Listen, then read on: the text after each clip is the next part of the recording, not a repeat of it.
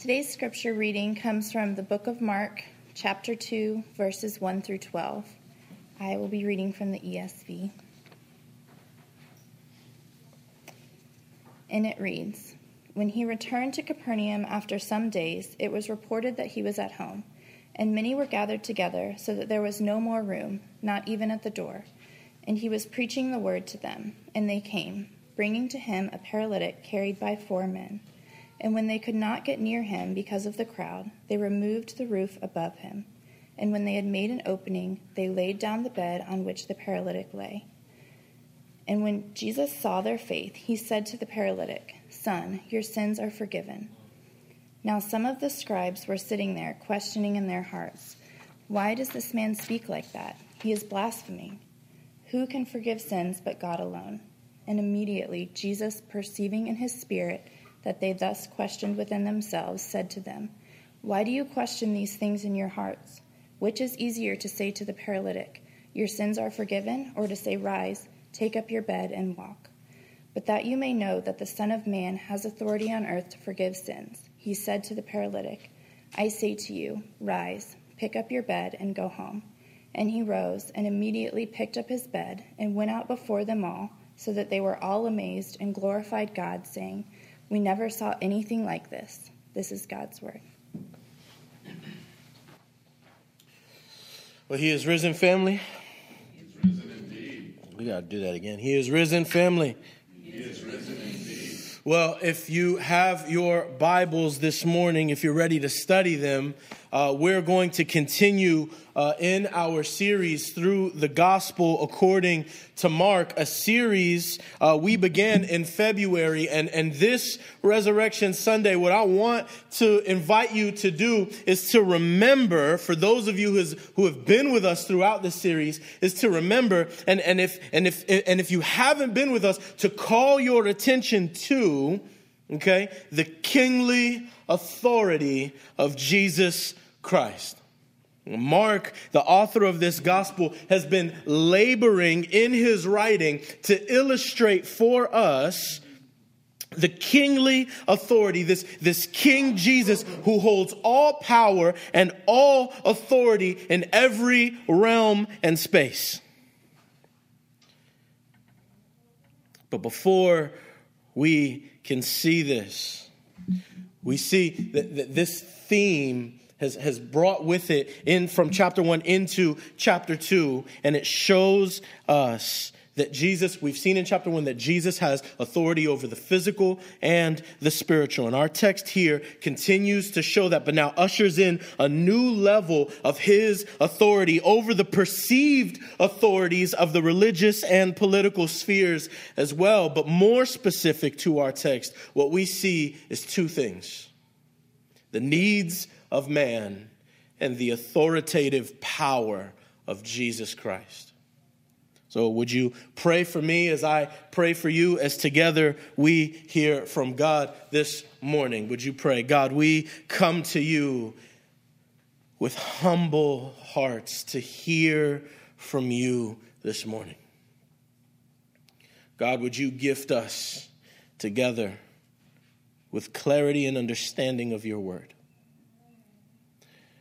Would you gift the hearers this morning with attentiveness and grace for my errors? And would you gift me, the speaker, with clarity of speech and thought to proclaim the good news of your Son?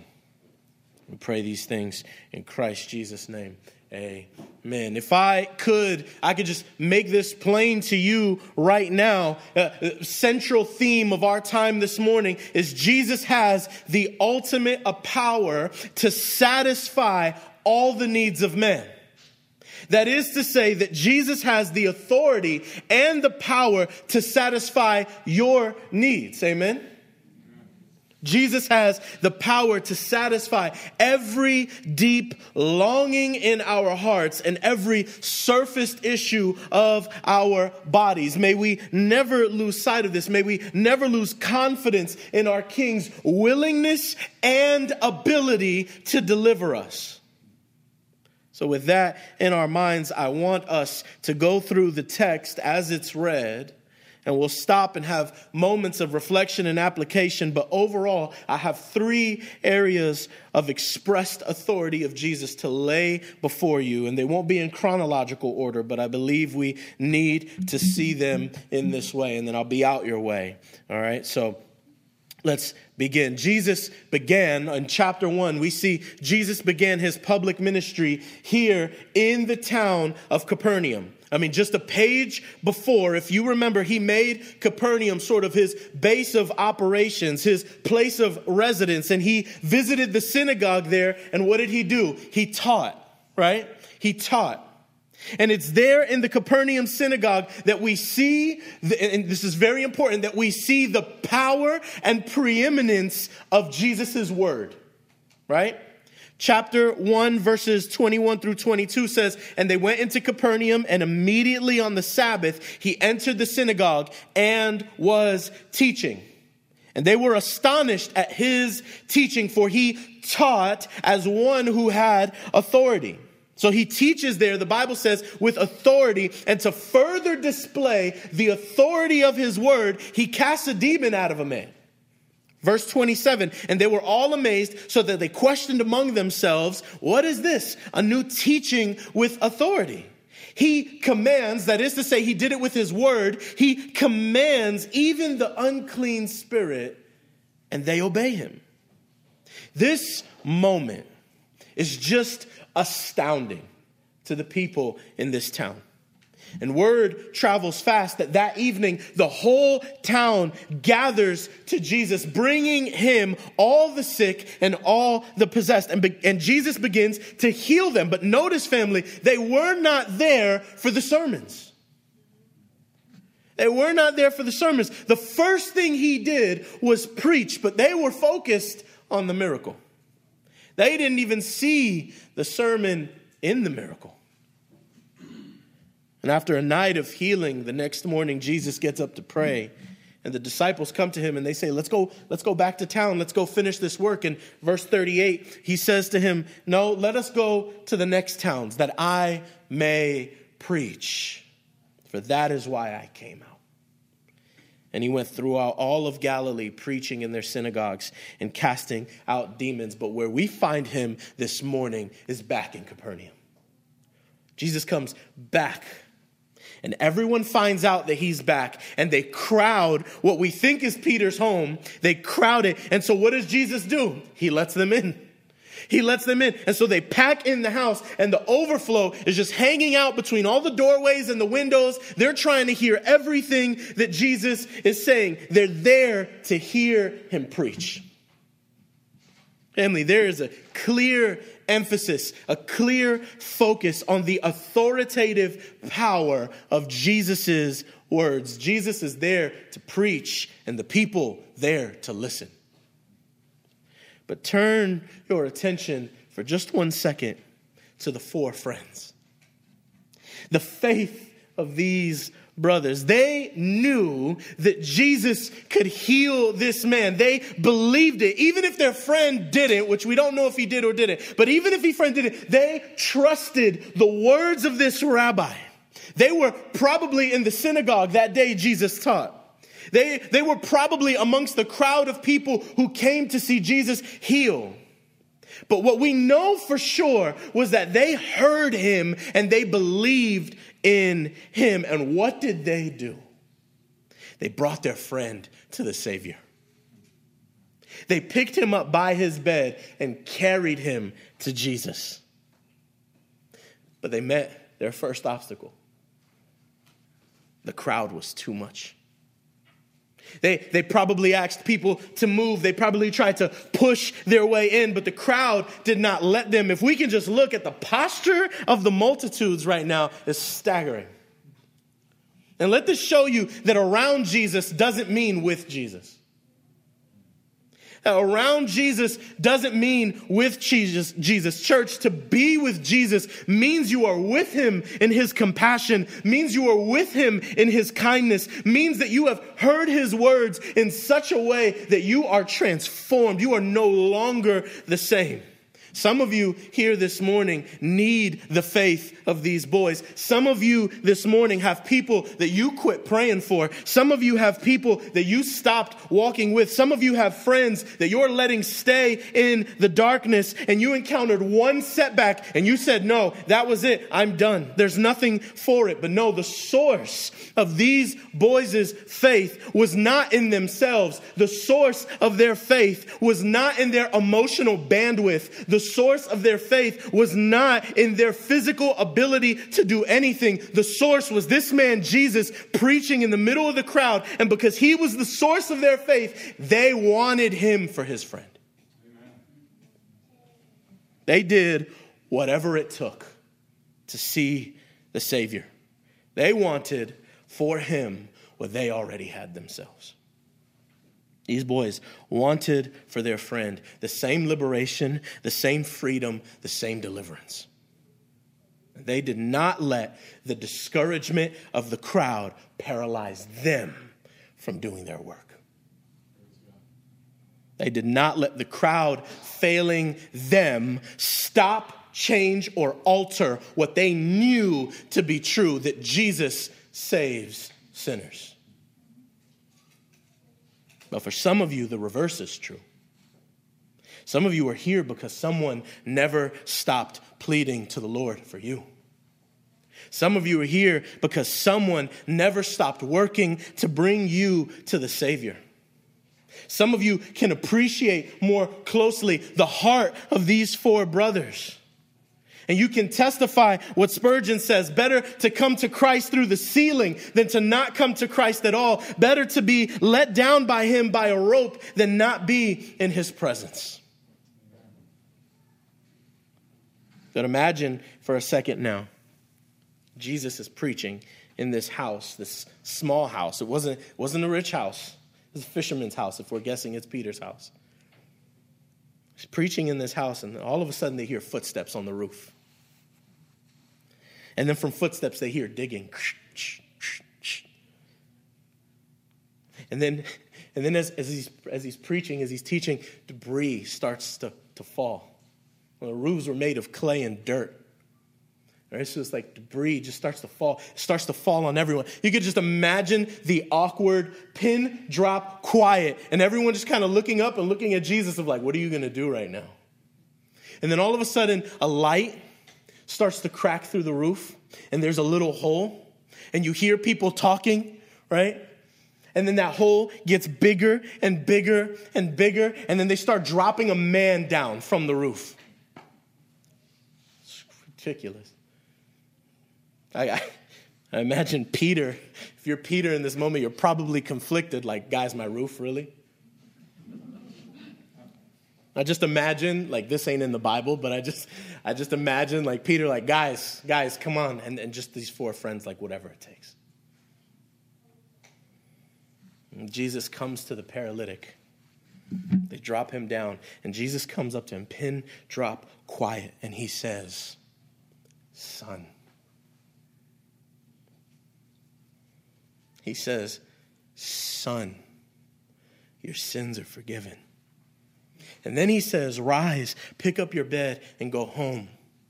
It says the paralytic rose up immediately, grabbed his things, and ran out the house. And the crowd watching began to glorify God. What an amazing story. But in between the forgiveness of sins and the healing words of rise, get your things and go. We have this moment where, in the quiet of the shock, Jesus speaks to a group of men who haven't said a word.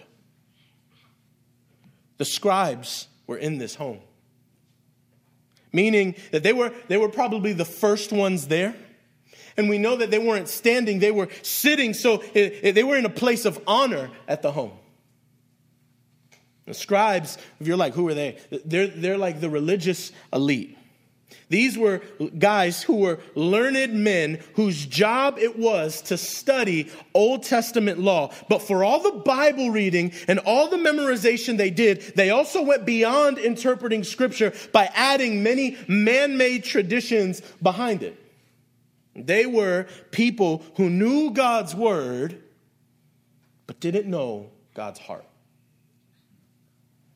And so oftentimes they made these traditions and these man made rules more important than the scriptures themselves.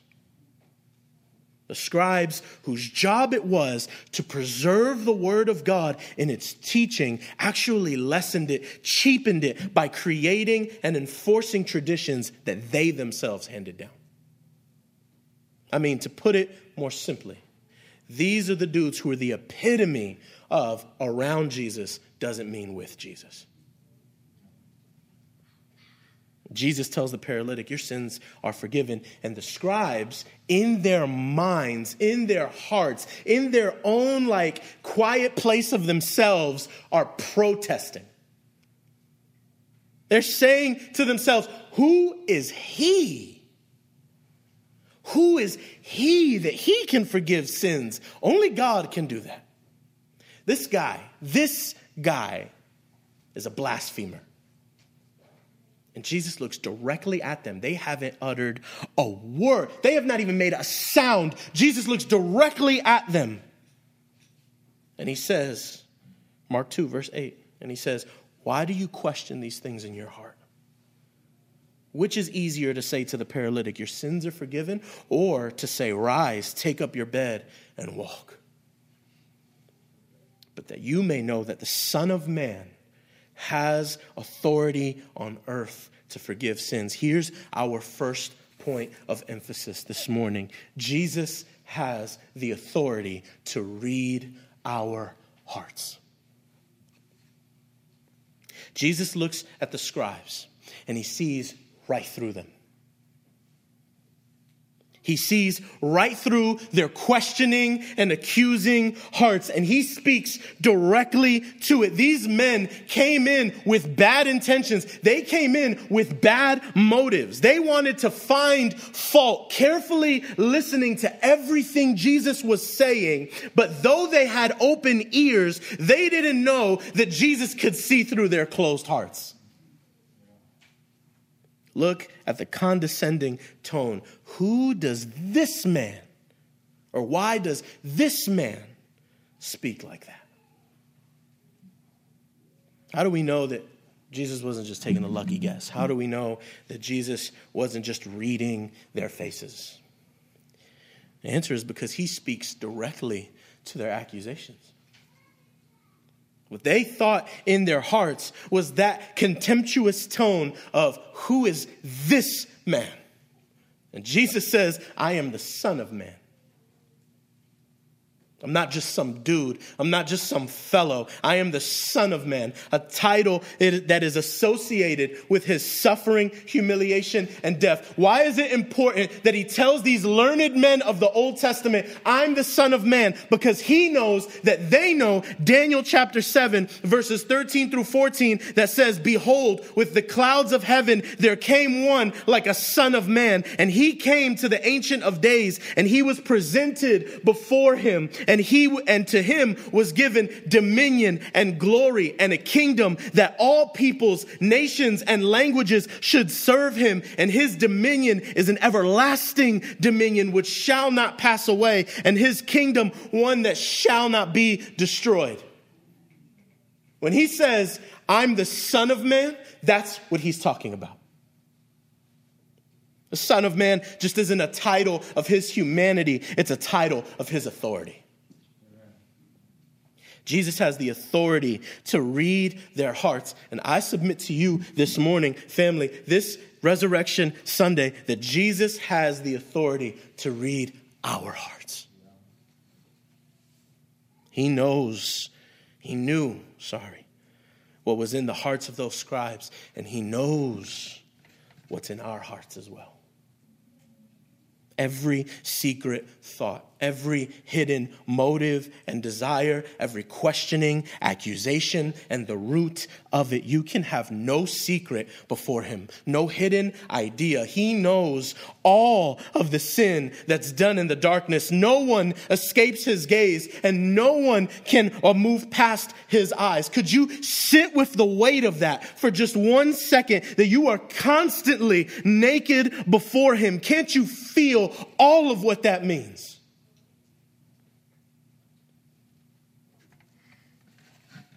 Hold on to this weight. Hold on to it. And then look at the paralytic. And see in him yourself as well. The paralytic has two very apparent needs. He needs a physical healing, but more importantly, and I cannot stress this enough, more importantly, he needs a spiritual one. And family, can I just can I tell you now that Jesus is enough for him? Which means that Jesus is enough for you. That Jesus is enough for me. Here's our second point Jesus has the authority to deal with the physical matters of this world. He needed a physical healing. But most important was not the paralytic's need to walk, it was his spiritual condition. But his physical need was evident. He was paralyzed. He was confined to a portable bed. And Jesus acknowledges that as a secondary, but secondary doesn't mean absent. Secondary does not mean forgotten. Jesus speaks to this man's paralysis. And when he speaks, he is healed. When Jesus speaks, everything has to obey. He has that much authority, that much power, that his sovereignty is over everything. See, see this church. Why does Jesus care about his paralysis? Why? If he forgave his sins, why did he also need to forgive his paralysis as well? The most important thing was done. Why do the next thing? Because every physical plight we feel in this world, every headache, every upset stomach, every allergic reaction, every sickness, every disability, every ailment testifies that this world is not as it should be. Nothing here in this world is sovereign. Disease is not sovereign. Sickness is not sovereign. None of it, not even death. I call you to look at the cross this morning. Our Savior died on that Friday evening, but on Sunday morning, that tomb was rolled away and the heavens declared, He is alive. Not even death was sovereign over Him, but rather He was sovereign over death. We celebrate this resurrection Sunday that nothing is more sovereign than our King. All authority is given to him so that nothing can overpower or cancel his word. But, church, it gets better. Our last point Jesus has the authority to forgive our sins. This this is the greatest news of all. Our ultimate need is not to be rid of our physical maladies, but to be reconciled to our Maker. This is chief among our needs because even our physical needs are effects of our greatest one. You don't have your physical conditions because you sin, you have them because sin broke the world. Sin is at the root of all of our suffering, and we need someone to deal with that problem. We need someone who has power, who has authority over sin and death. This is our ultimate need. Who has the power to rescue us? Who has the authority to bring salvation to us? Who has the power and the might to fight on behalf of his people to be free from sin and death. Who can deliver us from the supposed king of this world. I am reminded of my favorite scene in all of the Marvel Cinematic Universe. And it takes place in the movie Black Panther. T'Challa is king and chief warrior of Wakanda. He's not a king who sits on the throne and just governs. No, he's a king who suits up and protects his people with his life. And one day, a man named N'Jadaka comes to challenge him for the throne. He mocks and discredits the king. He calls him a false king and a liar, and he challenges T'Challa for the throne in combat. And in the fight, it seems that T'Challa is killed, buried in the waters of Wakanda, and Killmonger proclaims himself kings and he rules with this iron fist and oppresses all those who rise up against him. The people, they're disheartened. The people are sad. They see no hope anywhere else. Hopeless, defeated. And one day, while Killmonger is outside, making sure his plans for evil are coming together, a ship is destroyed. And Killmonger looks into the land to see who, who could do such a thing? Who dares challenges me? T'Challa rises from the debris and he says, I have not yielded. And as you can see, I am not dead. Church, we have a warrior king who lived a perfect life and chose to die a death deserved for the ones who, who has sinned because he knew no sin, but chose to be a substitute, chose to take the death of another, chose to take our death. It was our sin that he took to the cross. It was our sin that he took to the hill of Calvary when he died. And he looked and it looked, it looked like all hope was lost. It looked like our sin was too much to bear, that our death was too high a price. And our king returns to us with arms stretched and says, I never yielded. And as you can see, I am not dead. Oh, church, I wish someone knew the power of the resurrection this morning. The resurrection was for you, church. The resurrection was for me. Just as the paralytic getting up to walk was evidence of his sins, that his sins were forgiven, the resurrection is evidence that the sacrificial death of Christ worked for us. Jesus is alive, and the evidence is that we are redeemed. And the only response for us now, the only response of the people is to glorify God like the crowd, to glorify him, to sing, the blood washes white as snow. The blood can make me whole. It paid the debt I owe. The blood has made me whole. Would you stand for worship with me this morning?